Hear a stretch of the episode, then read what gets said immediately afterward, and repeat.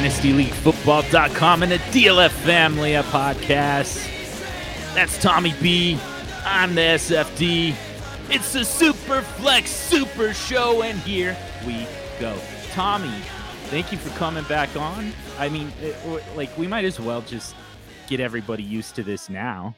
Uh, we know that you're going to be on here, like, you're going to be co hosting this thing with me at least through the season and uh, you know cards on the table my my feeling on it is well beyond the season. But you know uh, we might as well just get used to people get people used to uh, having you on here. And uh, i mean it just kind of uh, the last episode that we did was you and i doing an ask me anything episode. This was back in june. God it's been almost a month. So you know, we're back here together to do an Ask Me Anything episode, and it just feels like all is right with the world. Yeah, this is quickly becoming my happy place because we talk a lot of dynasty theory, and I just love doing that. It's my favorite part of playing this game. And when you when you threw out the Ask Me Anything, the Super Friends did not disappoint. They gave us some fantastic questions, and I think honestly, you and I could talk all night about what they delivered for us. So I'm just mm-hmm. excited to get into it, man. Seriously, this is, I, I say it all the time. This is a thinking person's podcast.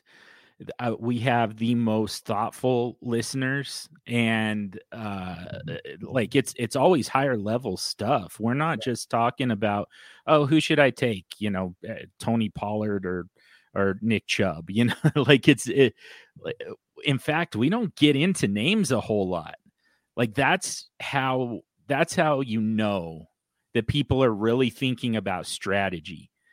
You know, because I say it all the time. Then if you get the the roster construction right and you know whatever that looks like whether it's it's the flywheel whether it's um you know whether it's it, eh, whatever your preferred roster build is once you get there the names don't really matter like if you have an understanding of the way the positions behave and you construct your roster based around that, it doesn't matter who it is that you took. So uh, it it really feels like the Super Friends understand that side of it, and they're looking more for all right. So how do I get how do I get to the roster build that I want?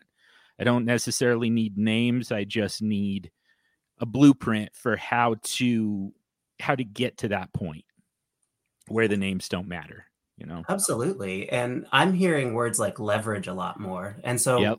what that brings to me is these people they want to not only build these kick-ass teams in the right way they want to figure out how can they influence their league mates decisions as well and that's just music to my ears and so I, I hope we can get into that tonight because there's a lot of ways right now at this time of year that you can start to make those moves that are going to force your opponents into suboptimal builds that's one of my favorite things about like both QBX and did we ever name your strategy, your your uh, you know top 5 quarterbacks strategy?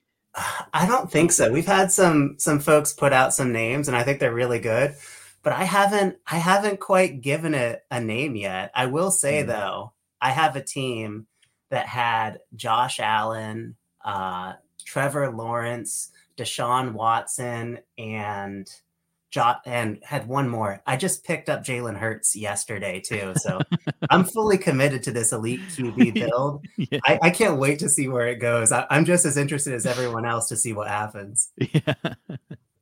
Yeah, yeah. I, like eh, obviously, like that's not the. It's not the reason to do it. Like you're not really looking what at what everybody else is doing and saying all right well you know if if that's the move they're going to make then this is the move i'm going to make. Like to me eh, that's that's not the reason to do something.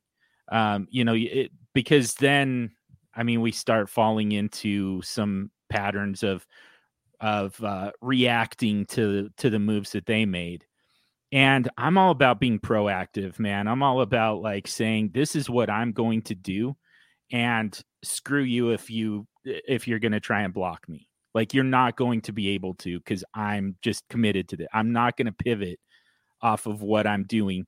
I'm not going to pivot off of what I know works.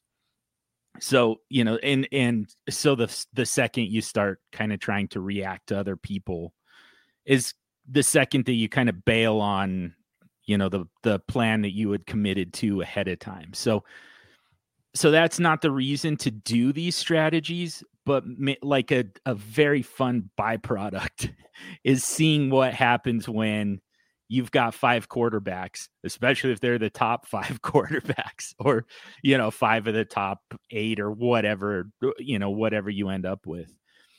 And seeing the reaction from the rest of the league, you know, like this is also, by the way, why I, I invented Superflex Bingo, just because like we all we all hear the same stuff and it's meant to kind of disarm it a little bit. All mm. the all the oh you're you know you're you're wasting roster space on quarterbacks all those points on your bench nobody's going to trade with you. I know that you're trying to you know create some kind of monopoly but nobody's going to trade with you so it's not going to work um, you know and then it turns into you're a dick who's killing the league so, like... i got exactly that this week people people are upset they don't like it when you take away the shiny toys. But yeah. you know what? That's just the first step first step towards acceptance. And they're just going to have to deal with it because they're my quarterbacks now. yeah. yep. yep, that's exactly it. And maybe there's some life lessons to learn along the way about yeah. life not always being fair and going the way you want to and making choices and uh, anyways uh yeah so yeah like it like i said it, it it sometimes it can make it fun to just like sit back and watch everybody scramble um that's not the reason to do it. I don't believe that. I don't even think that the trade leverage is the reason to do it and i kind of don't think you either you do either.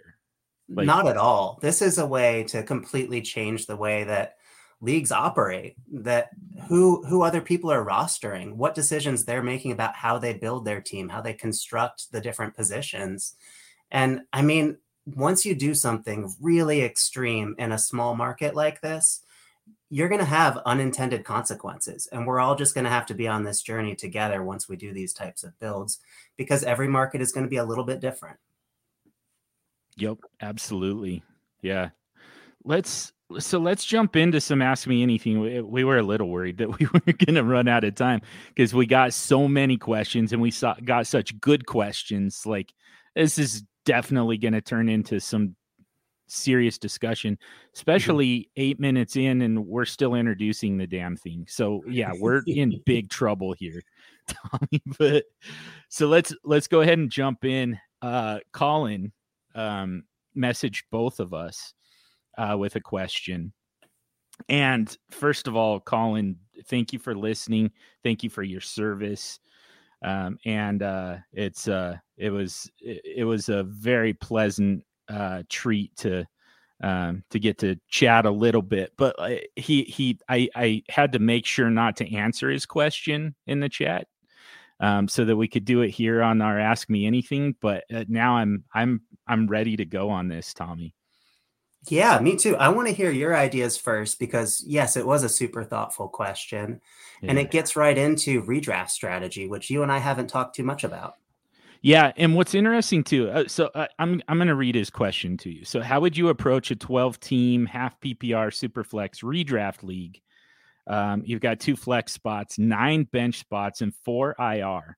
So you know, to, so Colin's point is this looks like a dynasty roster. You know, which is interesting to me because this time of year we start talking about, you know, in dynasty leagues, you start to take a redraft approach. So I think it's kind of interesting for a redraft league to be taking a dynasty approach, but that's kind of what we're doing here. Uh, Colin has the 101. Um, the draft has a uh, third round reversal and then a reversal in the seventh round as well, uh, back to the original uh, draft order plan was to go Pat Mahomes at 101 for consistency, but I'm trying to figure out when to go after my QB2 or QB3. He says, I like QBX, but I'm not sure if the value is worth it when I'm on the ends. Um, no offense taken. Um, not like he was apologizing for that part. He said that with quite a bit of confidence. So, uh, but yeah, like it, it that was weird. My microphone just shot up towards the ceiling. That was weird. Um, so, anyways, uh, yeah, I mean, uh, yeah, Mahomes feels like kind of the slam dunk 101, even in redraft. Uh, I like, I mean, I, I, one thing, I mean, just to start there, I don't, what I would say in a redraft, I, where I'm gonna, I'm gonna take a step, I'm gonna back off of what I just said. I don't think Pat Mahomes needs to be 101 in redraft. I think he probably should. I don't even know about should. I'm just like, I'm going to back all the way out of this. I don't think if I was at 101, I don't think I would necessarily take Pat Mahomes unless I'm convinced that he's going to be the QB1 for the entire season. And I'm, I mean, I think that he's got a better shot than anybody else, but I'll be honest with you, like, if, if we're looking for the type of season that, for instance, Jalen Hurts just had, you know, if we're chasing that, and you know, eh, you and I seem to both agree on the the premise. Trevor Lawrence seems like the breakout candidate this year. You know, the massive, massive breakout. Like he already kind of started it. Mm-hmm. Um, you know, in the middle of the 2022 season which is right in line with a lot with most quarterbacks in their development. That first year is garbage, varying levels of garbage. Second year starts off slow, and then around by Thanksgiving, we're off and running.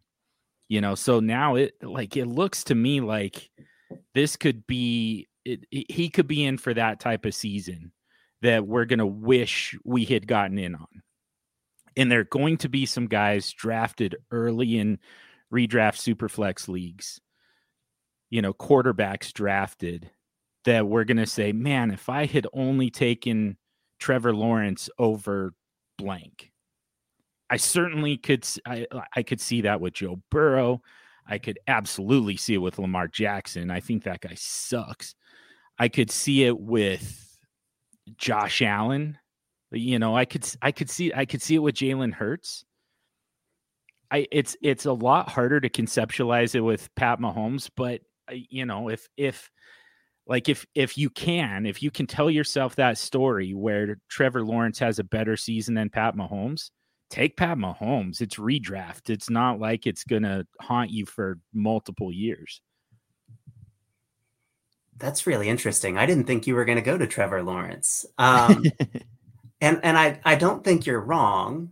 I don't think it's the move that I would make. Um, but it's yeah. a super compelling case. I, I would ask the question: Is trading allowed in this redraft league um, while mm-hmm. you're drafting? Because this does present a really interesting opportunity to trade back a few spots, especially if you're going to plant a flag on a Trevor Lawrence or a Justin Herbert or a Lamar Jackson or whoever is not the consensus 101, 102, 103. Last year, there were three quarterbacks who performed at this insane God level tier where they were doing things that other people just weren't or couldn't. They're, they were scoring 26 points per game um, in most traditional formats. And that gave you an edge that really just couldn't be matched almost anywhere else. If I were at the 101, in a redraft league, I would be really, really tempted to take Josh Allen. I love Mahomes. I think he's the best quarterback in the league. Um, I, I don't think that's super up for debate right now by most folks, but yeah, it's it's time to see what Josh Allen has done over the last several years, and that's just be an elite quarterback who runs, who has crazy touchdown upside, and those those legs give him a floor that we just feel really safe about. And so i saw in this question that we're looking for consistency. I think that josh allen if you're looking for consistency it's not something that i traditionally do look for at the 101 um, but if that's your goal i think josh allen offers a little bit more of that than pat mahomes. I think both could throw for 40 to 50 touchdowns and nobody would be stunned. Mm-hmm. But I think that the rushing upside of Josh Allen is just it's something we don't see out of Patrick Mahomes because I, I don't know if you saw the quarterback show on Netflix. He said just candidly, that's his last option is to run. He does not want to run unless he has to. Yeah. Yeah, which uh, which I love. Mm-hmm. like I I like I prefer it when quarterbacks feel comfortable in the pocket mm-hmm. or at least moving the pocket, extending the play. You know, but like it's it's the ones who just like their first instinct is to take off and run. That's when I have a tough time with them. Um, and that's why I'm a little nervous about Anthony Richardson. Um, mm but you know, I think it might take it might take some pretty significant time to get him to a point where he's comfortable just standing in the pocket and throwing the ball. And I don't know if they're going to give him enough leash to develop into that. So, uh, but anyway, yeah, digress big time there. Um, yeah, uh, yeah, you know, kind of to your point, you know, if if we just say at the end of the season, both Pat Mahomes and Josh Allen had 50 total touch touchdowns each the assumption would be that Pat Mahomes threw all 50. Yeah. And Josh Allen probably threw like 35 and ran for 15, something like that. And it's like that's to be a, that's to end up being a pretty big scoring difference. So, so so I like that. Like either way to me, you know, we're we're we're kind of talking about the same thing just with different names, but we're really kind of chasing some upside. It's so weird to say this, but we're chasing some upside that we're not totally sure is there with Pat Mahomes. like, it's blasphemy, right? I know, right? It's, it's a ridiculous statement, but you know, uh, like that's kind of the that's like the high tea, like the the uh, the uh, you know the the masculine uh the masculine urge to to chase upside would lead you away from the ridiculous floor of Pat Mahomes. And I, I think, think that should, that's fair. You should ask yourself who would Dan Campbell draft if he had to draft a quarterback at 101? I think that should be your answer right there.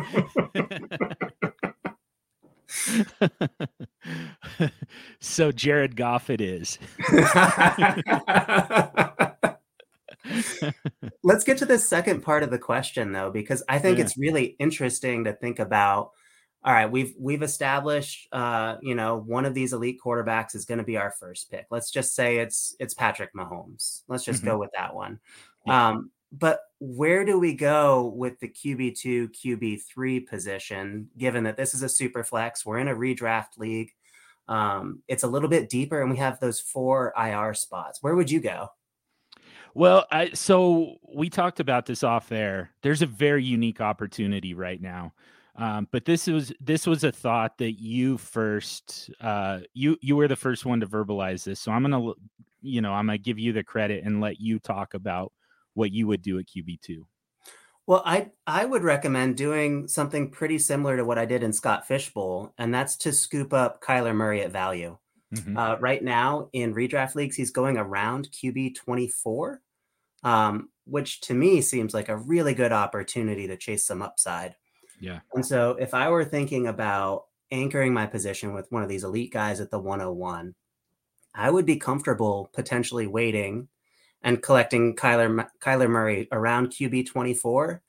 And then with my last pick in the draft or second to last, right towards the end, I'd pick up one of these crusty guys that might get me a few weeks um, just to carry me over until Kyler Murray is ready to play. What do you think about that? Yeah, yeah, I love that. Like I said, it's it's a pretty unique opportunity that we have right now with Kyler Murray because because of the injury, because of some of the you know some of the news cycle stuff about what a cancer he is. Uh, people have kind of uh, you know, uh, they've kind of buried the lead, which is this is still one of the best football players on the planet. Like this is, and this is a guy who throws the ball really well and runs the ball. Like eh, this is this this is this should be one of the elite quarterbacks. Now in redraft, it is a little bit tougher because you're not going to get him for the entire season, but you're going to get him for the part of the season that matters You know, so it's just a matter of picking up some wins while you're waiting on him. And then you've got league winning upside with Kyler Murray and Pat Mahomes or whoever is your quarterback one once you get to those fantasy playoffs. So I absolutely love this. And then it also kind of uh, opens some opportunities for you to really just kind of chase a little bit of a floor. Uh, like you said, you can wait until the very end of the draft. And I mean, Colt McCoy even would be fine. And whoever that is at your QB1 spot is going to make up whatever discrepancy there is. It's not going to be a huge one, but yeah, Colt McCoy and and if there are better players available than that, I mean, you could consider Derek Carr. I mm-hmm. don't want to ever consider Derek Carr, but you could consider Derek Carr if you're willing to do it a little bit sooner. You know, Kirk Cousins and Jared Goff and Russell Wilson, they all make a ton of sense because you're just looking for a little bit of a floor until Kyler Murray gets back. And anything you get beyond that floor is bonus. You're playing with house money at that point. And then Kyler Murray comes back and you're like, all right, so who am I starting? Kyler Murray in his first game back or red hot Jared Goff? You know, so hmm. like there's there are a lot of opportunity. Matthew Stafford would be another another one that makes a lot of sense with Kyler Murray and doesn't make a whole lot of sense otherwise. You know, that like guys like that, like eh, all of a sudden you know some of those some of those guys that you're not even necessarily sure that they're going to be full season starters Ryan Tannehill very much in play because you're you're not looking for the full season out of those guys if you get it great but what, what you're really looking for is just somebody to you know to to hold down the fort until Kyler Murray gets back and here's the beauty of it is somebody is going to fall somebody's mm-hmm. going to go later than they should at the quarterback position in that range. It may be Sam Howell or Mac Jones or whoever. You're going to be able to find somebody at value later in the draft. And it's really just a game of chicken. Be patient. Do not fold and overdraft a quarterback because you're concerned about filling that spot. You'll find a way to towards the end of the draft because what is this going to do if you hold off on drafting a quarterback?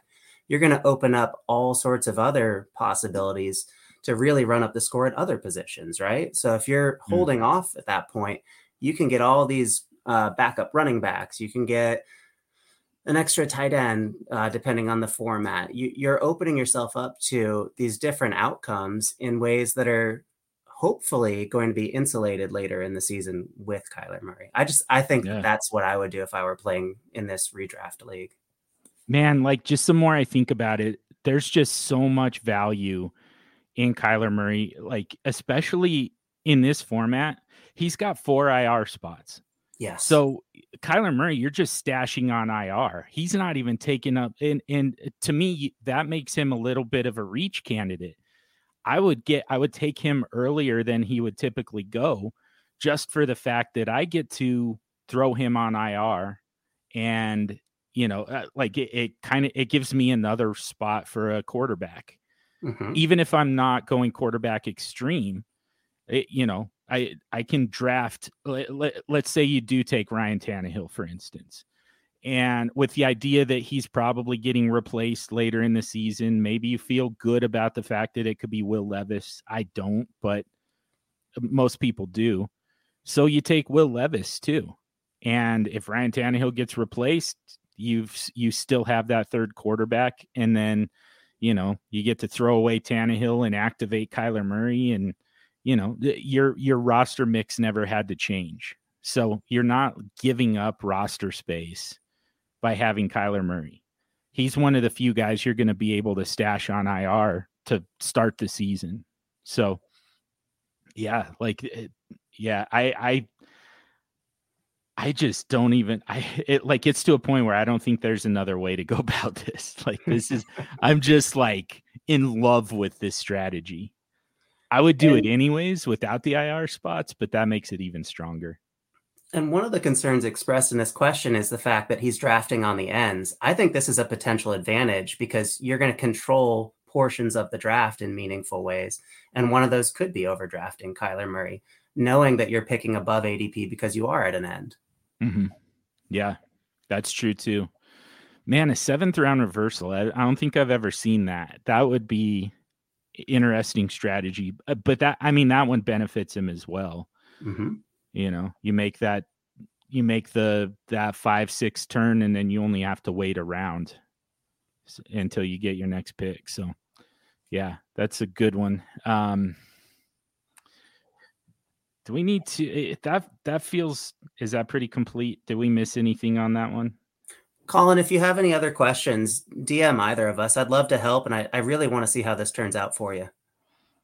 Yeah, absolutely. Want to hear more about that. Um, I just, that's also just, I say this all the time, but this is how I spend my free time. This is how I want to spend my free time. This is, this is the way that I forget about work and you know stuff that pisses me off or lets me down you know it, it, lets me forget that there's an entire society full of awful drivers out there and that it's a hundred freaking degrees and dry here in colorado. I all of that like this is my escape is getting to talk about uh, fantasy football whether it's here on the podcast or in dms or on Twitter, X, whatever. so, yeah, like, the, yeah, the, absolutely. Uh, you know, don't don't hesitate. Um, I'm trying to pull up our questions. I was trying to vamp a little bit uh, to buy us some time so I could scroll all the way through my. I've got them here. Do you want me to kick one off? Yes, please. Cool. So I'm going to combine two um, from Memo de la Vega. Um, great questions, but I think they're kind of related. Um, so, what do we expect from Kyle Pitts this season? And then to continue the conversation, could hoarding all of the top tight ends be a strategy in redraft? Yeah. You want to start or do you want me to take it? Sure. Yeah, I'll, I'll give it a shot. Um, let's start with okay. Kyle Pitts. I think that the tight end position is a really tough one, right? There's only mm-hmm. I don't know, if you're feeling optimistic, five tight ends that matter to any degree. And so when I think about Kyle Pitts, I see someone who has a yards per route run somewhere between uh, Pat Freiermuth and a George Kittle. And so that's sort of where I land my expectations, not just on that one stat, but that's that's a pretty general sense of how I feel about him. It's Kyle Pitts or what? I would love yeah. to have Mark Andrews on all my teams. I would love to have Travis Kelce on all my teams. But only two teams out of 12 or 14 get that experience. And if you don't have those, then you need to think about the alternatives and what the cost is for those players. In Dynasty, Kyle Pitts has done things that very few football players have ever done, much less tight ends. Um, and so he's an enticing player. I have about 50% exposure of him across 18 leagues, and I feel really good about that. Some of those trades have been pretty expensive, some of them have been pretty affordable. Um, this year, I traded uh, Kittle and Ridley for Pitts, for example. I think that that's a pretty mm-hmm. fair way to acquire him. Um, in redraft, what are my expectations of him? I don't know, somewhere in the fun to have in your lineup, but not making a difference range, somewhere in the yeah. tight end five range. I think that's a, a good spot to have if if he falls to you and it feels like the right the right move, but it's not something in redraft that I'm going out to to seek out. In Dynasty, I'm layering him with a Mark Andrews or a George Kittle or a Travis Kelce because I think when I have both of them, then I'm in a real position of power this year and then moving forward. I want to have some form of leverage at the tight end position whenever possible. And he represents that possibility this year, but that probability moving forward into future years. What do you think? Yeah, I I I generally agree with that. Uh, I I think I organize it maybe a little bit differently. So uh, and and I I have to give some credit to Scott Connor on this one. Um, I mean, I could just heap praise on Scott Connor all day. Like the guy's freaking brilliant. Um, he's also the reason that people have started to complain about quote unquote finance bros in uh, the in in the fantasy space, which is uh, to me that should be a little bit of a compliment that they're that they're so annoyed with how good he is at this that they're willing to try and marginalize it by just saying oh yeah he's just trying to take the the finance bro approach as if he doesn't know football better than those people do like anyways he like he was tweeting about this the other day i i saw this and he was talking about tight ends being you know so volatile that it's almost not worth worrying about them, you know? And so, uh, you know, kind of like you said, there's going to be five tight ends that really matter.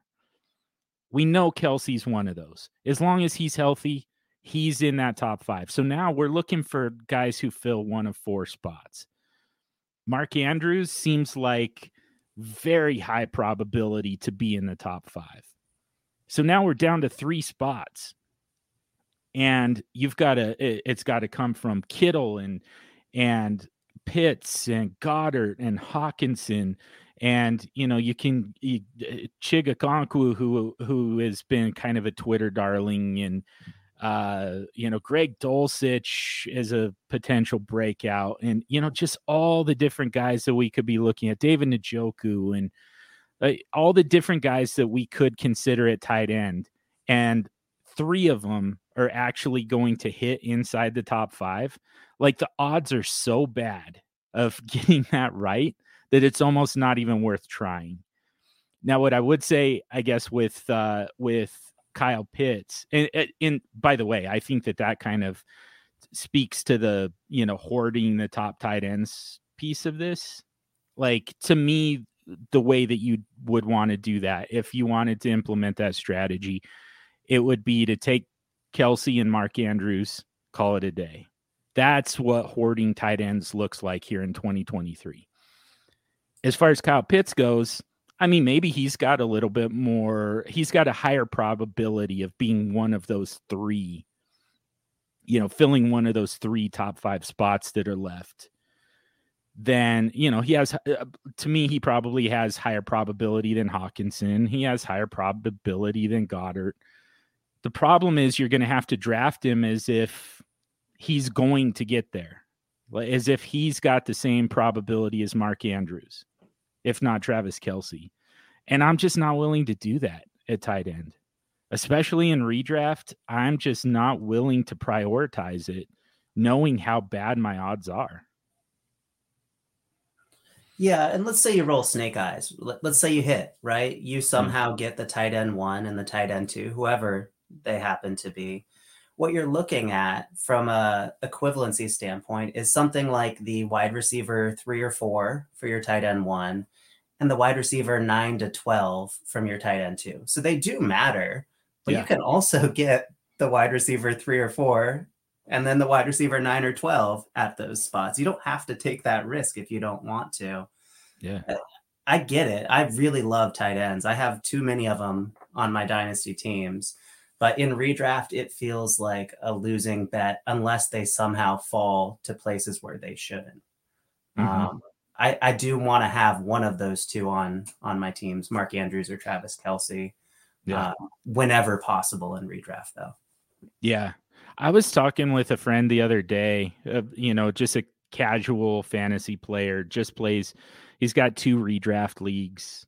Neither of them are super flex. It's you know pretty straightforward scoring um, you know, regular size lineups, regular size rosters, still has a kicker, defense, you know.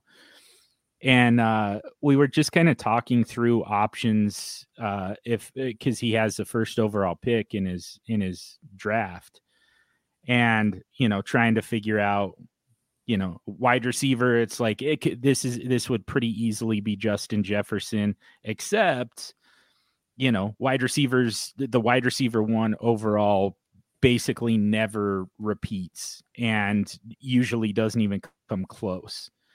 So, you know, if you're look again, kind of the same thing as with Pat Mahomes. If you're looking for upside, which that should really be the name of the game in redraft, I don't think Justin Jefferson has the upside just because of the fact that he would have to uh, he would have to perform a statistical anomaly by repeating as a wide receiver one overall.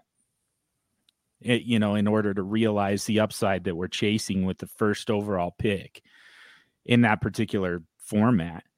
So, you know, we shift to it, eh, eh, but you know, who is that guy? To me, it's CeeDee Lamb, but I, hmm. I mean, is someone really going to take CeeDee Lamb first overall in their in their draft? I can't imagine that. So, you know, shift to running back. Who are the who are the guys at running back? Well, you know, Bijan Robinson could do it, but you know, maybe it's Nick Chubb. Like they're it's the same thing. They're just kind of a bunch of different ways that you can go and every single one of them has pros and every single one of them has cons. And then you get to tight end, and there's one guy, and he's got the upside, he's got the floor. There's just eh, like the like I said, the only way this doesn't work is if he gets hurt. As long as he's healthy, he's the unfair advantage at any position. So to me, 101 in redraft if it's you know a non super flex should really be Travis Kelce, and I would probably consider it in super flex redraft as well. That's not a bad argument. Let me ask you this though. Travis Kelce in Superflex redraft leagues is going right around 10, 11, 12 overall.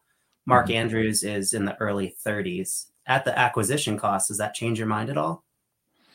Not really, uh, just because uh, I mean, it, like I get where you're going with that, and mm-hmm. typically that's the way that I would operate. But uh, it's just the fact that we're talking about, you know, what like a 75% proposition with Mark Andrews versus 100% with Travis Kelce uh, 90, 95%. Like there, we, we do have to consider the possibility that he gets injured. Not going to try and predict that, but it's it's possible. But like it's just it's such a sure thing with Kelce And and I just feel like by the time it gets back to you at the end of the second round, beginning of the third round, when you get back to that corner, that's the time to start attacking wide receiver and running back. That's that's the other thing about it. Sometimes it's it's less about you know what are what are the opportunity costs of making this pick yeah. and it's more about what's going to allow me the most uh the most options the most outs the next time i pick yeah and i'm going to say a numbers but thing here. Um if you look at the warp of the qb one and the tight end one hmm. they're pretty close too. So i think you're convincing me nice Travis, yeah i think you're convincing me he might need to be in that 101 conversation regardless of format. That's that's a crazy yeah. thing to say. I know right? Yeah. But that uh, and that's the thing like it just it just really speaks to what a what a wasteland tight end continues to be that like uh, Travis Kelce being such a difference over the rest of the over the rest of the position just kind of like that it, it, the fact that he's been there for several years, first of all, that he continues to be there even now, and that nobody is really coming close. Like, like we feel good about Mark Andrews, but I mean, uh, I I would not bet anything on him being a top five. T- like, I wouldn't bet on anybody other than Kelce.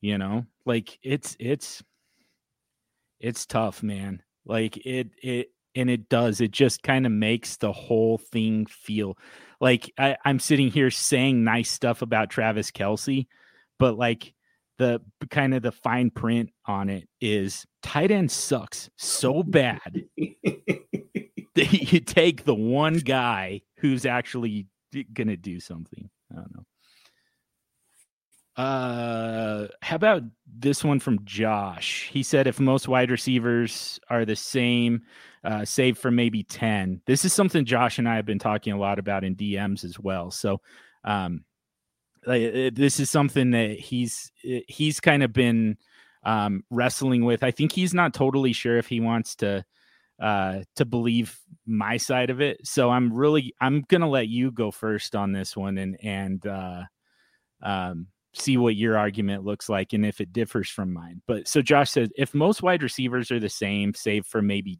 10, How do you navigate through trade values when the industry values about 30 wide receivers far higher than they actually help a dynasty roster? Just get your guys and not worry about it. Let others fight over the the quote unquote next wide receiver one. Use it as leverage.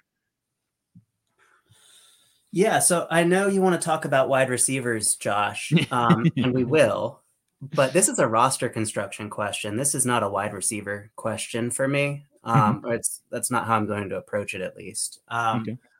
I don't really care which of the 30 wide receivers I have. I would love to have Ja'Marr Chase and Justin Jefferson on all my teams, but like that's not the point of mm-hmm. building a dynasty roster where you have to start two or three wide receivers.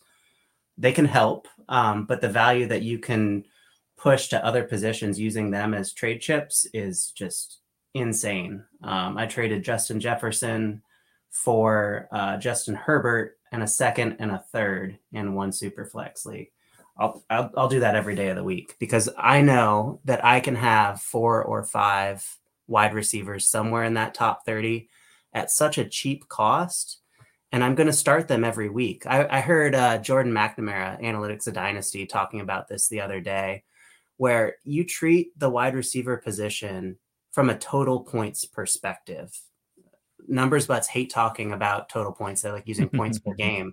But if you only have four wide receivers, four of these top 30 wide receivers, and you're starting three of them every single week, it doesn't matter what the variance gives you from a week to week basis because you're starting them every single week. So the total points matter, not the points per game. It's just you keep plugging these players in because the difference between the wide receiver 16 and the wide receiver 30 is something like 3.8 points per game in a PPR league. Like that's nothing. That really doesn't matter that much. Mm-hmm. But how I approach this is from a roster construction standpoint. I do not want to have any more than plus one on my minimum starting requirements of whatever league I'm in. I have a lot of leagues that are start three, and I only roster three wide receivers because I know I can trade for wide receivers. I can trade for all the cheap ones and fill in my spots as I need to throughout the season. I treat it almost like other people treat their RB2 spot because I know the points per game aren't super predictable. They don't really matter. I'm just going to be filling those spots as much as I need to, not as much as I want to. I don't start wide receivers in my flex very often either because I just don't have enough of them. So the way I treat it is let other people roster 11 of them or 20 of them or however many they want. And that's my leverage point is the fact that they aren't chasing the positions that I am and they are my bank whenever I want to go cash in a running back or a third round pick. Yeah. So uh, let me ask you this, and this is this because this would be I I I know Josh very well, so I know that this would be his follow up question if he had a microphone in front of him. So I feel like it's it's important for me to represent that for him. What would be what is your goal at wide receiver then? Because so uh, you know, for instance, your your quarterback strategy to get to the, you know the top five quarterbacks you know that you're not going to draft into that. So your mm-hmm. goal beyond the startup is going to be to trade into that. What about wide receiver? Like, it, it, is it just kind of whatever happens in the draft? I'm good with that. Just, you know, just kind of set it and forget it. Or do you have a, a somewhat of a goal to kind of trade into at the wide receiver position? In a dynasty team where you are is not where you should be, is not where you should be trying to go. Yeah. The wide receiver position should not be treated, in my opinion, as this value sink where you dump all of your value um, into multiple roster spots where you're not necessarily intending to start. You're just trying to accrue some sort of trade value. So the way that I approach it is I try to find targets as many targets as I can as cheaply as I can. And when one of the elite guys gets hurt, um, I think it was last year, Ja'Marr Chase had a hip injury, right? He was out for four weeks or so. Mm-hmm. I picked up three different shares of Ja'Marr Chase because I way overpaid to get him. And I had three wide receivers in those leagues. So it offered me an opportunity to reach into the very elite tier, which matters, by using other assets that I had I had acquired through proper roster construction not wide receivers. And mm-hmm. I was able to further insulate and leverage the fact that I don't carry very many of these. So if I'm starting an elite one, that's fantastic. I would like to. But until I can find a, a distinct buying opportunity for them, I don't care who I have in my wide receiver spot. It can be Diontae Johnson as my wide receiver one, and I'm totally happy with that. Yeah. So like uh, uh, because my uh, like I, I I think I'm I'm I think I'm fully on board with this. Like if I was going to articulate, you know, kind of my approach to it, I do want to like continuously shrink the universe mm-hmm. at wide receiver. I would like to get it kind of to, you know, similar to your to your quarterbacks. In a perfect world, I get it to where I've got, you know, if I'm rostering four wide receivers because I only have to start two, like that's the that's the absolute most that I feel like I need. And eh, you know, uh, but I would love to get it to a point where I've got the top 4, you know, like young wide receivers. Um, I like that's that would be the ideal situation. It's a very low priority for me, but that's what I would like to kind of get to. And it sounds like you would like you know you've got this this very understated goal that's the same but it's really based on i've got to eh, like in order to get there i've got to be able to get there through arbitrage right? Like absolutely. And so i just pulled up my roster shit because i don't want people to think that i think wide receivers entirely worthless. My top four rostered wide receivers across my 18 leagues are aj brown Ja'Marr Chase justin jefferson and Diontae johnson yeah. So I have good receivers, but I didn't get there by drafting these players in a startup. I got there by trading into them when a buy opportunity presented itself. Mm-hmm. Yeah. Yeah, exactly. So like and and even then like sometimes it's it's a matter of trading away, you know, one wide receiver, like upgrading a wide receiver through trade. Absolutely. Um and like even then, you know, even when there is that arbitrage, you know, uh, kind of opportunity there, when there's an actual buy window, not like a Twitter buy window, not a not a, a pop dynasty type of buy window, a real buy window.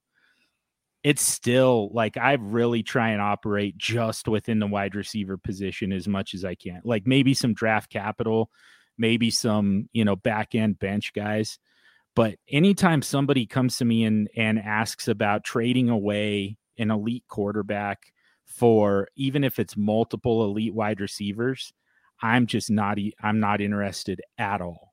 Like you're good with the wide receivers you have. You don't really need to upgrade them. You can because we tinker with our rosters. It's something to do. It's the off season. What else are we going to do with our lives? You can make some trades and try and upgrade at wide receiver, but stepping outside of the wide receiver position to do it is where you start losing, you know, kind of that uh, the the roster build that you created and that you've been working towards. You start chipping away at that and next thing you know, I mean you're kind of you're kind of you're you're digging into your foundation and creating an instability. So you know, like like I said, like I'll give away some draft capital, but the main goal is going to be all right, I've got this wide receiver who you know has been kind of maintaining his value somewhere in the top, you know, 16. And now all of a sudden this top 5 wide receiver just got hurt and he's available and all it takes is this top 16 wide receiver plus a little bit of draft capital, then it's worth doing but if you have to, eh, you know, if you have to chip away at the core of your team in order to do it, it's just like you said, the the difference between one wide receiver and the next is just not worth that action, you know. Here's what I would challenge the Super Friends to do. If you're in multiple leagues, just do this in one league. Figure out how many receivers you have to start. Let's say it's 3 and find a way to trade away as many receivers as you can until you're down to four or five, and just try it for one year. I promise you, receiver is a very accessible position. If you don't like it, you can grab five or six more and build out the depth on your bench. and get back to the roster construction you may have had before. But I think that you will find that it's liberating to have so few wide receivers to where you're not making a roster decision uh, in week six where you're trying to figure out which wide receiver to start because you only have a few and you're just going to start them. It's going to it's going to provide different opportunities than maybe you've had before in how you build your teams. Just try it in one league. Yeah. All right. Next question, and I'm actually going to combine two questions here because they're very, very they're they're similar, and I think that they really kind of work together. So, first is from Jason, and he says he asked, "What are some tips and advice on using draft equity leverage on a league? For example, you have six of the 12, 24 first round picks." um, from a re- productive struggle build. So essentially, how how would you leverage that once you've acquired, you know, half of the first round of the next draft? And a Quippy username asks, "How can I leverage my rookie draft to improve my team other than making picks? Basically, how can I take advantage of a window of a lot of activity?" Yeah, I, I want to ask you a question. Do you ever get nervous if you have too many first round picks? Um, hmm, that's a good question. I, I don't know if I've ever ended up in that situation. To be honest, I don't I don't prioritize rookie picks enough. Um, but I could, yeah, I could see that. Uh, mm-hmm. absolutely. You know, as I as I sit here and try and put myself in that position, yeah, I mean, kind of the worst case scenario would be getting stuck making those picks. like exactly. Yeah. Like we say it all the time. The worst thing that you can do with a rookie pick is make the pick. like yes.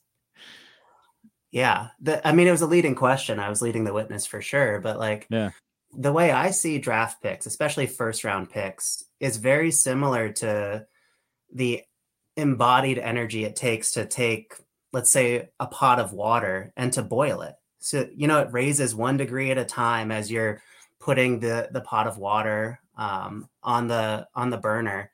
And then you reach this stopping point right? You're at 211 degrees and it takes this incredible amount of energy to push the water from 212 water to 212 steam. It takes like 144 times the energy from the previous uh, rate of gain that's what I think of with draft picks. What you're trying to do is you're trying to convert all of this value and induce this state change to get something that really matters, to get this elite set of assets on your team. And drafting players is a really difficult way to do it. If you just look at base rates, at best, you're like 50 50 through most of the draft. You're pretty high, 70 to 80% at the 101, but it's such a steep decline after that that you don't get that state change of boiling water to steam.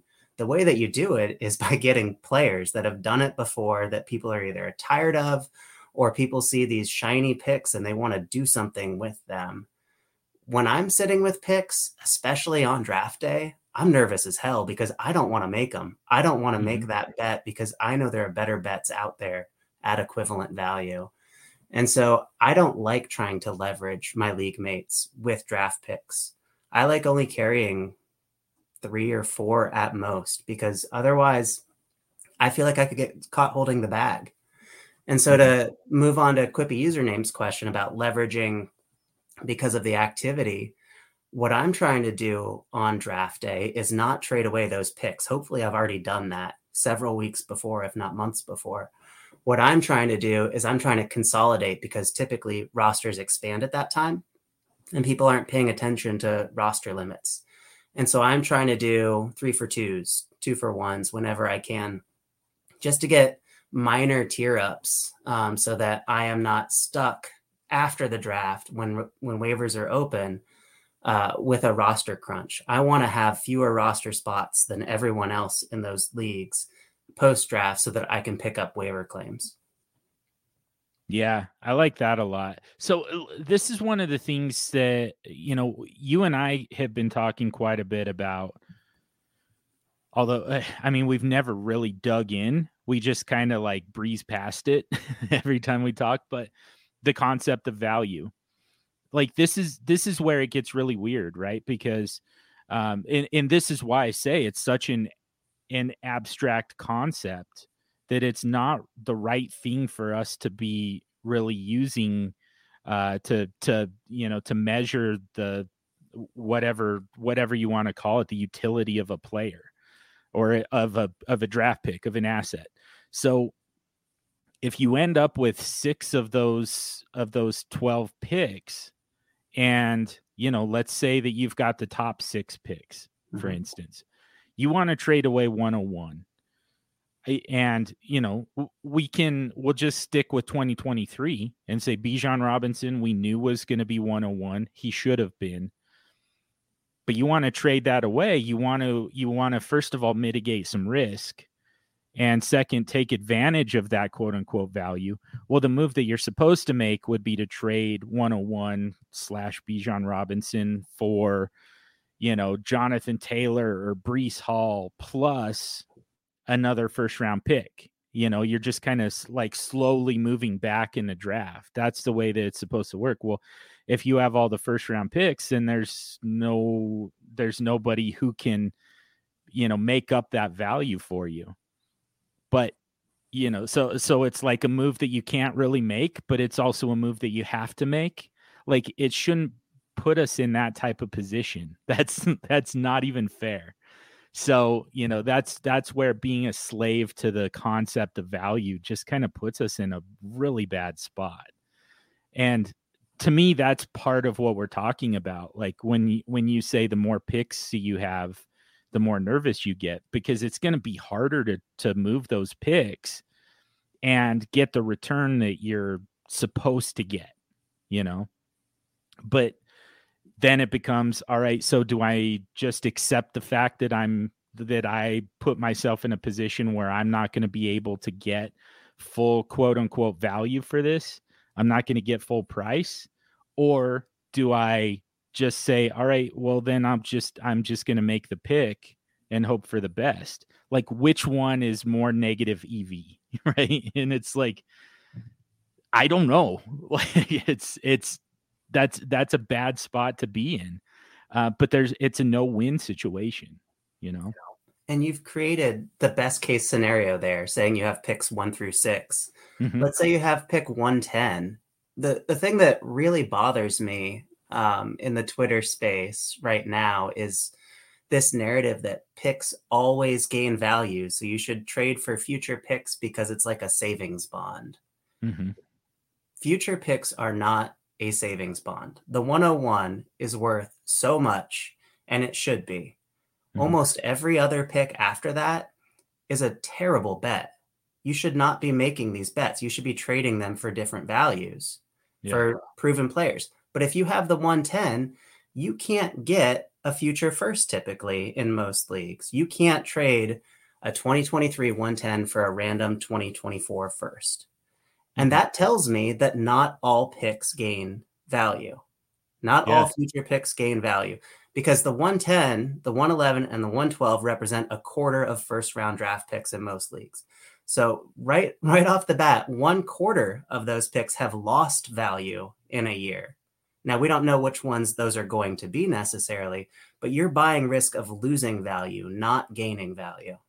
Yeah, we talk about it every year you know, we're always trying to identify what's the point where you would trade a 2023 first for a 2024 first. Well, if that 2024 first ends up being on the wrong side of that that delineator as well, then you're trading for 2025 and at no point do you actually get some scoring out of this. like yeah. It, so yeah, it's it's yeah, it it it it does. It makes it uh, just kind of there's I mean the the reason that they say it, this is like there's there's a part of this that gets left out, right? Like they say, uh, you know, a future pick only is going to gain value, and it's it's like, I mean, like it it it should, it it will gain a little bit of value before it, you know, until it gets determined what that pick is going to be. Sure, it's going to gain a little bit, but that's because it's starting from a very low point. like there's nowhere to go but up. There's no value in something that could, that may or may not happen a year from now. like that's like that's the the and I wrote an article at DLF. Um, you can get there from my link tree on my uh, Twitter profile about the concept of time value, which just kind of talks about you know like if it, like if you open a savings account and you put in ten dollars, the reason that that accrues interest is because they have to make up for the fact that instead of using that $10 right now for something that's worth $10, you're saying that I'll just wait a year and and then I'll spend that money. Um, you know, maybe a year, maybe more, whatever, but you know, I'm to forego the the you know, the the value that of the uh of the money in my hand and you know the ability that I have to go buy some utility, I'm to forego that. Like they have to make that up to you, you know, and and uh, it's it's the same thing with rookie picks. Like there has to be it has to start from a lower point to make up for the fact that you're giving up immediate value. You're giving up immediate utility. You're giving up a player who's going to score points in 2023 to just kind of sit around and wait until 2024. The problem is with a savings account, that's actually going to accrue interest regardless. And we know how much it's going to accrue. That draft pick, like you said, it doesn't have to. There are a lot of opportunities for it to not gain anything which means it's actually kind of losing value if you think about it. So, yeah, uh, like this is something that deserves like its own episode. The whole, all of the value stuff, players, picks, all of it um, deserves a lot of thought and a lot of conversation. So, at some point, we need to get to that. So we have. Uh, did we did we fully answer that one? Um, I'm curious what you do on draft day. Can you can you talk me through that? Um, so I feel I feel needs with rookie picks, um, whether it's trading or if I if I am going to make the pick, which that does happen. I mean, you've seen that. Like I traded for your uh your first round pick in Trade Addict six, and I took so I had picks two and three I took Bryce Young and CJ Stroud because my quarterback situation is awful in that league. And that's kind of my only chance to uh to adjust that, to amend that position. So it, you know, it, like the odds say that I get at least one of those two wrong and possibly both of them. So it was still, like you said, it's a bad bet but that's kind of my best opportunity to address that position. Bijan Robinson, I ended up drafting him in a few leagues. I guided my team to the very bottom, got 101, and then drafted Bijan Robinson. I did that several times just because I, you know, there's there's still it, it, there isn't another opportunity to uh, to find a running back with that type of potential um, at that relatively low cost. Like I didn't actually have to give. I mean, I I had to give up a season. I guess you have to say that, but I mean, it wasn't going to be a good season anyways. So like I didn't actually have to like I didn't have to trade anything. It didn't cost me an extra buy-in or anything. Like I just got Bijan Robinson essentially for free just by existing. So like like it, that's the only time you're ever going to get Bijan Robinson just because of who you are. like, like it doesn't matter how nice you are to people; they're not just going to give you Bijan Robinson. So, like that's it, you know that's that's one of those times where it's make it's worth it to make the pick. Um, just because it, it running back, man, like that's that's the last time you're going to get them for even a reasonable price, much less for nothing you know, for a draft pick that you were just kind of handed. I mean, if you think about it, the people who are holding Bijan right now could play 10 weeks or so of putting him in their RB1 spot and trade him probably for exactly what they could get today. It's mm-hmm. one of those assets where it's just like, if you have him, lucky you. I, I think that we're going to look back and say why didn't why didn't we try to get more Bijan at this point in the year? I know the price feels crazy today, but he's young. He's going to put up a ton of points. You could hold him for three or four years and get all of that prime, or you can hold him for half a season and trade him for exactly what you could today. That's that's a no lose situation aside from injury. But even if he get gets injured, there's the hope of next year that you can trade him on. He's he's an asset that just almost can't be soiled. Mm-hmm. Yeah, especially with the state of the running back position right now. Like, yeah, like I said, uh, you know, when we were talking about who's 101 in redraft, and you look at the running back position, and it's like uh, there's, eh, I don't think there's anybody with more potential than Bijan Robinson at the moment. I still, uh, to me, Jonathan Taylor is still the best running back in the league. Uh, and but it's, uh, I mean, he he gets hurt by Anthony Richardson, but it's still just even more than that. He already has a running back one overall season under his belt. He's got fairly significant usage already. Like, there's just not a whole lot of competition out there at the moment who are healthy. That's the other caveat, Breece Hall you know, there's there's not a whole lot of of threat to be Bijan Robinson right at the moment. Yeah. Um, and if you're going to roster Jonathan Taylor right now, be prepared to have sort of the Nick Chubb value arc of at this point in Nick Chubb's career, he was he was valued pretty highly. You could get a whole bunch for him and then it dips, but then it starts to climb back up when you realize some people are just built to carry the ball 300 times. You know, yeah. he's a different type of person. And so you either want to get off that train soonish or you want to hang on for a, a multi year ride. Yeah. Yeah, and and just kind of accept what the running back position is, and mm-hmm. accept the fact that you know. I mean, we have to do this at every position. We uh, well, not necessarily quarterback necessarily, um, but like wide receiver, for instance, we have to accept the fact that most of them are going to give us a wide receiver one week, like half the time, even the good ones, even the elite ones. And they're going to have some down games throughout the season, and you're not going to see it coming. We have to accept that. Running back, we have to accept the fact that they've got a dangerous job description and it's going to lead to them missing time pretty much inevitably yep. at some point they're going to be every single one of them is going to be out for you know several weeks uh, in the in the middle of the season.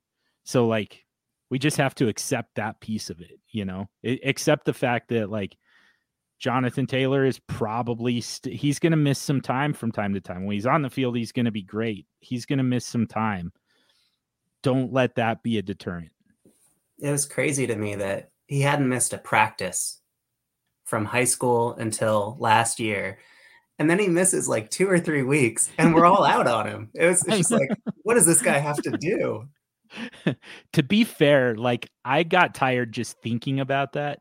So like for him to actually go through it, I like he deserved a day off. Like I, I'm not saying that like the injuries were legit. I know that. I fully acknowledge that. But even if they weren't, I would say dude, take a week off. Just stop. Just for a minute.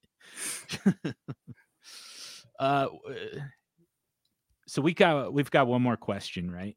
Mm-hmm. Do we mm-hmm. do we feel like we answered Jason and uh Quippy's well enough? I think that there are a whole bunch of different directions we can go with these questions, and that's why I appreciate the Super Friends putting them out there because we just get to pick a tangent and just explore what happens. Um, I think you could ask the same question in two weeks and we'd come up with a different answer.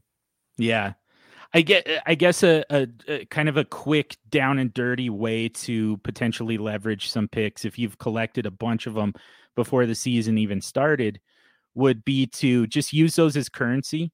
And kind of back to what you were talking about Ja'Marr Chase with the hip injury last year created a buy opportunity.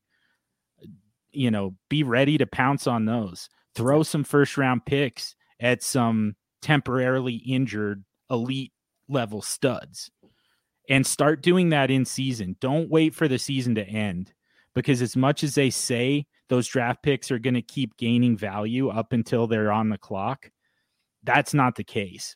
As soon as those picks are locked in at a, at an actual spot and they're no longer a random 2024 first, that's when they start losing value in my opinion. Totally agree. Yeah. So so yeah, uh, I I would start using those as currency um, you know, sooner rather than later. You can wait until the season starts because that's where those buy opportunities come from is when these guys are actually on the field and actually getting hit and getting hurt. But yeah, uh, I I would start week 1. The first time somebody gets hurt, I would buy him for a first round pick. yeah. So we have one more question, right? Uh Dynasty Onion? Yeah. Mm-hmm. Cool. Um, do you want to read that one? I don't have it pulled up yet. Yeah. So, what strategies or tactics or gambits work together to build a dynasty in the same way that stacking a quarterback and wide receiver do in a tournament? What bonuses can you stack? Oh man, I Big like question. It. Yeah. I'm happy to jump in if you want a moment to think on this. Yeah, yeah. Let me think on it a little bit.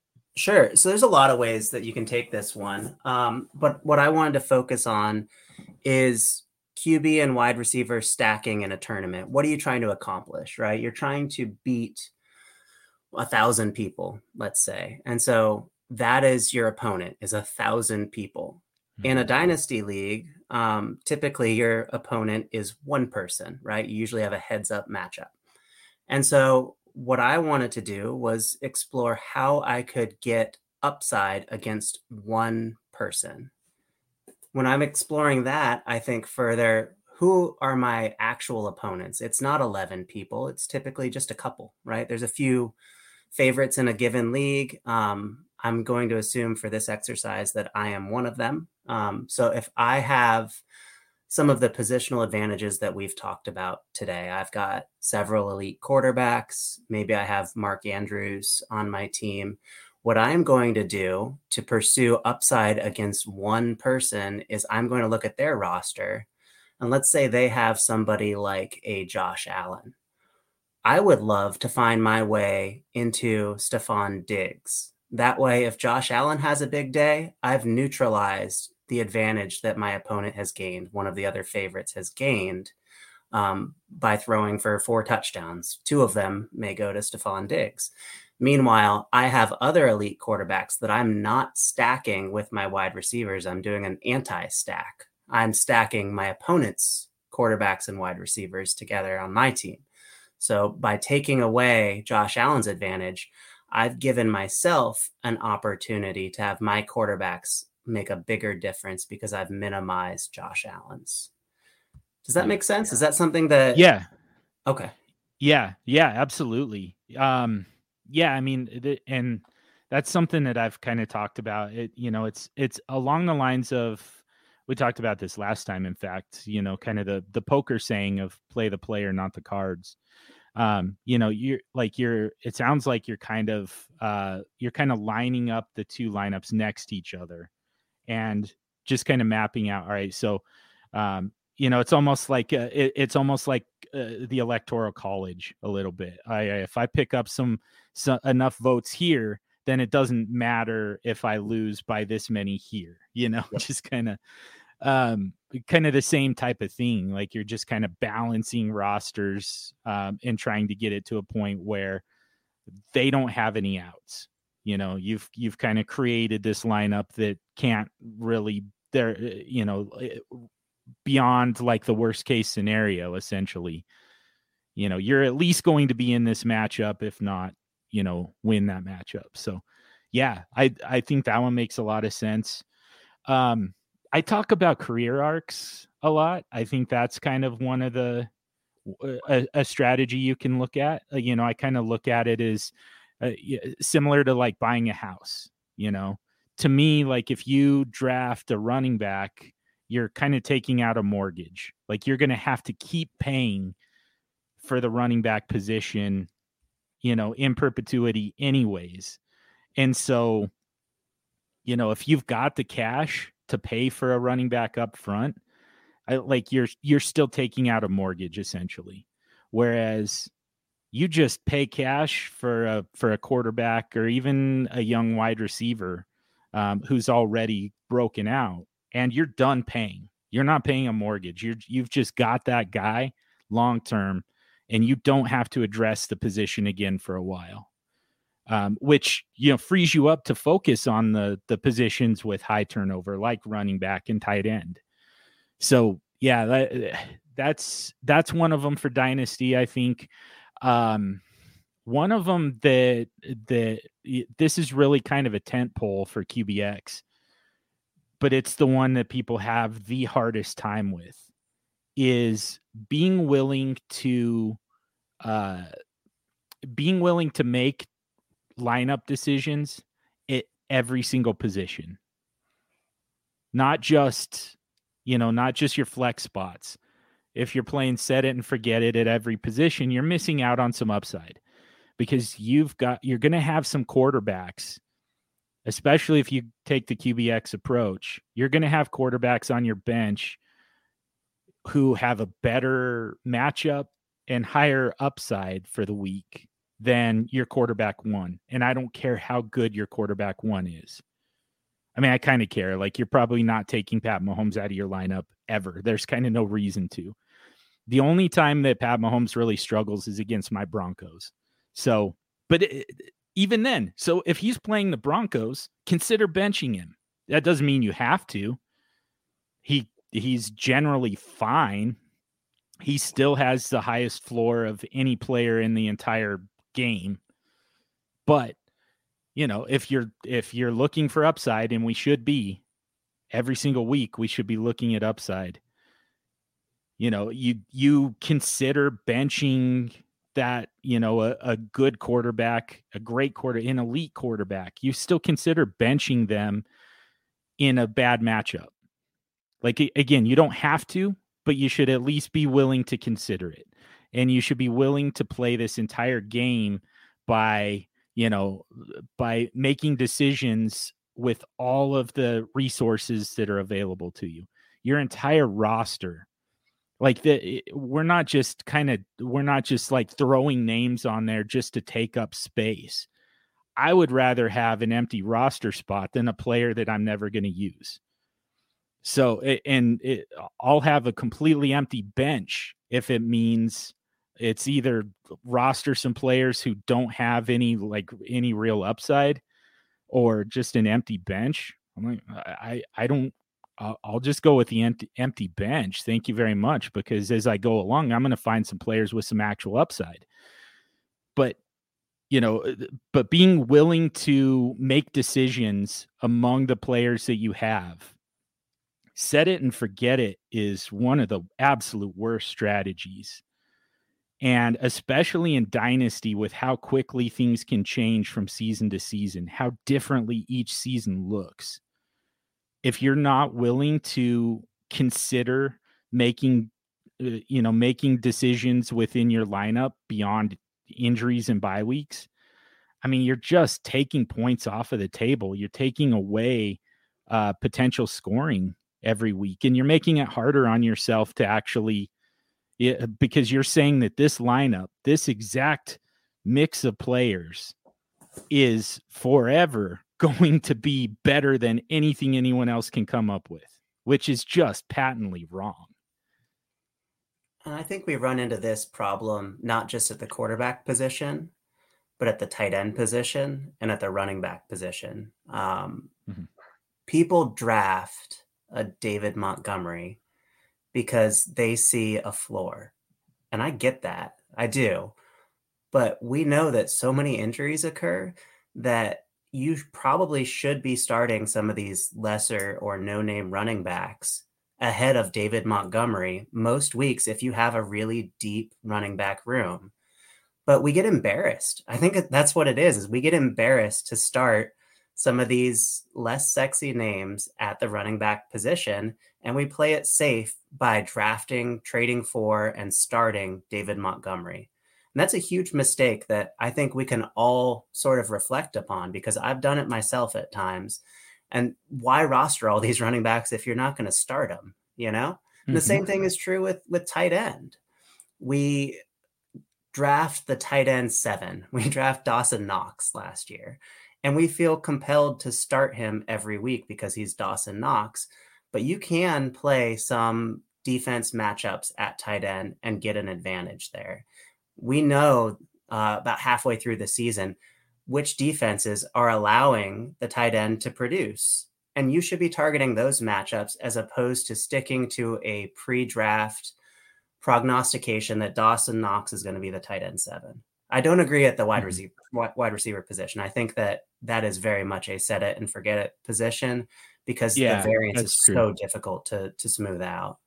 Yeah, I agree with that too. And yeah, like to uh, I I made a blanket statement that I don't even uh, uh, actually believe in but like because yeah wide receiver and we say it all the time there's no reason to bench a healthy wide receiver if if they're not on bye and they're perfectly healthy and you just kind of accept the outcome like i said i like it's better to have them in the lineup when they have a down game than to pull them out of the lineup for you know for whatever reason whatever it is that you're looking for whatever it is that you're that you're chasing whatever it is it scares you off of that player and then have them go off anyways. I learned this the the hard way a few years ago with kenny golladay because he had a really tough matchup. This is when he was actually good by the way he was still with detroit he was the, the only wide receiver in detroit at the time he had a really tough matchup against carolina when josh norman was kind of at the top of his game and he was just shutting everybody down and I was like, oh man, like I'm getting Kenny Golladay out of my lineup uh, because Josh Norman is just going to completely neutralize him. And then Kenny Golladay ends up with like 20 targets. And it was like, I mean, he didn't do a lot with any of them, but it's just so much volume that it didn't matter that the matchup sucked. He still just kind of volumed his way to a wide receiver one week. So it's just like that can happen. That can happen a wide receiver. There's just there's honestly just no reason to bench one for a different one. So yeah, I agree there. The other positions though, I think we should be making decisions. And quarterbacks are the most susceptible to a bad matchup. So like running backs a little bit. But right now, quarterback is the position that can be vulnerable in a bad matchup. So that's the one uh, where where it like I said, it's a tough one to get behind, but man, like you unlock so much scoring potential if you can convince yourself to make decisions at quarterback and not just set it and forget it. Yeah, absolutely. I, am interested this year talking through some of these lineup decisions on these elite squads with you and to see if it's similar to the wide receiver position where I'm just going nuts and I'm starting the wrong guy every week. I think yeah. that's a possibility. yeah. So I one more one more kind of tactic, I guess. I, sh- I I I sat here thinking, should I bring this up or not?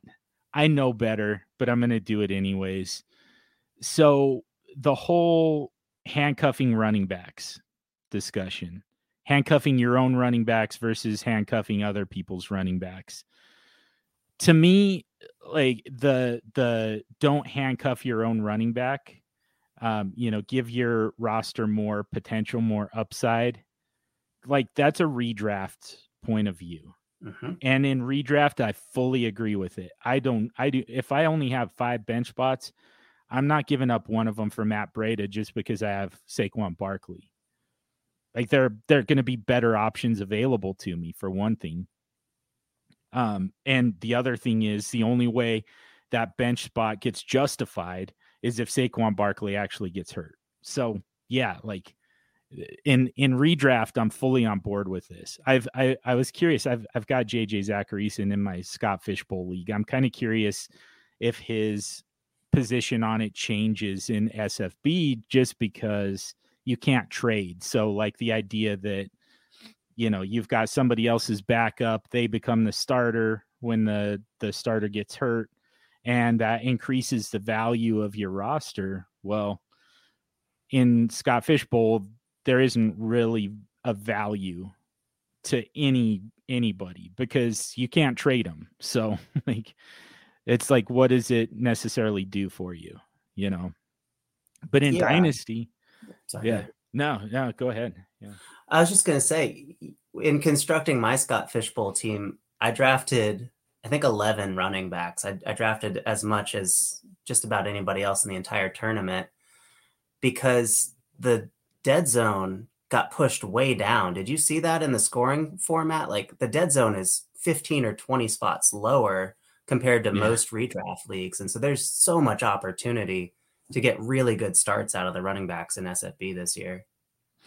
Yeah. Yeah, that's true. I and I mean, I think part of it is like the tight end premium stuff. Part of it is the existence of kickers and their pretty significant, pretty substantial floor. So yeah, there's kind of a lot of reasons, but yeah, I mean that just kind of furthers the point. Like there's you know uh, handcuffing handcuffing other guy other people's running backs just doesn't have quite the expected value that it would in a league where you'd be able to then trade them to the person who's now desperate for a running back.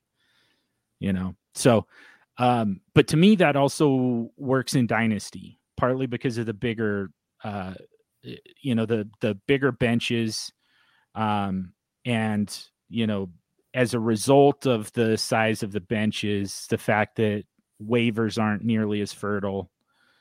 You know, uh, like eh, eh, like if you if your running back gets hurt, you're going to have a much harder time finding somebody, you know, other than paying somebody's ridiculous price in trade you're going to have a hard time finding somebody to to plug into that running back spot. Whereas if you handcuff your running back, if you handcuff uh, Nick Chubb with Jerome Ford, and Nick Chubb gets hurt, I mean now you've just got a you've got another starter for as long as Nick Chubb is out, which is kind of perfect because once Nick Chubb is healthy, you want to be able to get him back into your lineup. So so yeah, I, like I I know that that people disagree with that one quite a bit still, but I think for dynasty that's one of the tactics that can that can make a pretty big difference and create a little bit of an advantage. I think until people start rostering significantly more running backs at the back of their roster, yeah, it's it's an argument that can continue because it doesn't matter so much until people are consistently at two or three to one and they're running back to wide receiver ratio, like who gives a shit, you know, because they're all out there still. And then the third string running back is going to become important, you know, in the latter half of the season. Yeah. Yep, that's true too. Yeah. Yeah, like the the bigger uh like the the bigger strategy is to just roster lots of running backs. Yeah. I don't care whose whose handcuffs they are. You just need a lot of them until it hurts and then you keep going. You find a way to get another one. Yep, yep exactly. I didn't end up with nearly as much running back depth as i would have uh, as i would have liked in scott fish bowl so far but yeah that one is also it's really kind of one on the waiver wire anyways. Yep. So totally. yeah. So we'll get there but yeah. I appreciate the question from dynasty onion though. He's always got good ones and I, would like to dig into it more, but we're already about an hour and a half into this one. Yeah, yeah, it, it, but it's also stuff that we can talk about ongoing as well. Um, mm-hmm. And you know, like we like we mentioned last time, we really kind of want to be able to check in on some um, some you know some actionable advice for dynasty leagues even as we're going through the season and just kind of managing redraft rosters and you know week to week rosters whether it's redraft or dynasty. Either way we're just kind of talking waivers we're talking you know pl- here's some players you can drop here's some players to stash but while they're still free um, before they cost a bunch in FAAB you know we'll all that stuff that we typically do but we also want to be able to check in uh, on just kind of some some dynasty management for people and that's one of them that i think we could uh, we could hit pretty frequently as well. Absolutely. Yeah, I appreciate um I appreciate you having me on again and of I think course. we're building I think we're building a really good uh, theory based rapport, and I think it's going to be fun to do this, you know, for for the rest of the season. Yeah, absolutely. I was going to thank you for coming on, and I was like, wait a minute, like it's it, it's just kind of expected at this point. So, um, but it, but it's always great to talk with you. And I, I mean, for the moment, I guess we can still act like you're a guest. You kind of technically are. Um, but I mean, this this is home, so yeah, like it, it's it's not exactly a guest situation, but it was good to catch up with you. And thank you to uh, to everybody for the questions. It, again, some very good questions, um, very important stuff. So, yeah, really good, uh, really good conversation and some stuff that we'll be able to revisit. For now, though, let's wrap this up for the week. As we do that, ask you for a quick favor if we haven't already. Uh, if you haven't already, subscribe to the podcast wherever you listen to podcasts. Rate and review the podcast if you would. Really helps us to get out to more people, involve more people in the conversation. And then we get to really drill down to the topics that are the most useful to you, our super friends. You can, like, I was getting back to the Twitter stuff. I was falling back in love with Twitter. And then I got rate limited one time, and I was like, all right, screw this. Like, I'm back to double birds at the freaking bird app. And then so he changed it to an X. like, yeah. all right, that doesn't that doesn't change my feelings on it. Um, but at FF Tommy B is criminally underfollowed on that that that flaming freaking heap that is X, Twitter, whatever. so you should definitely give him a follow. I'm there. I'm there too as Superflex dude. I just hate it, but yeah, we're there. Uh, get at us with you know DMs, mentions. Always happy to retweet, trade polls, whatever you've got. Uh, this episode was dedicated in loving memory to James Brain Koutoulas. Thank you to DLF for the platform. Thank you to Heart and Soul Radio for the music. And above all else, thank you for listening. And until next week, stay sexy and super flexy.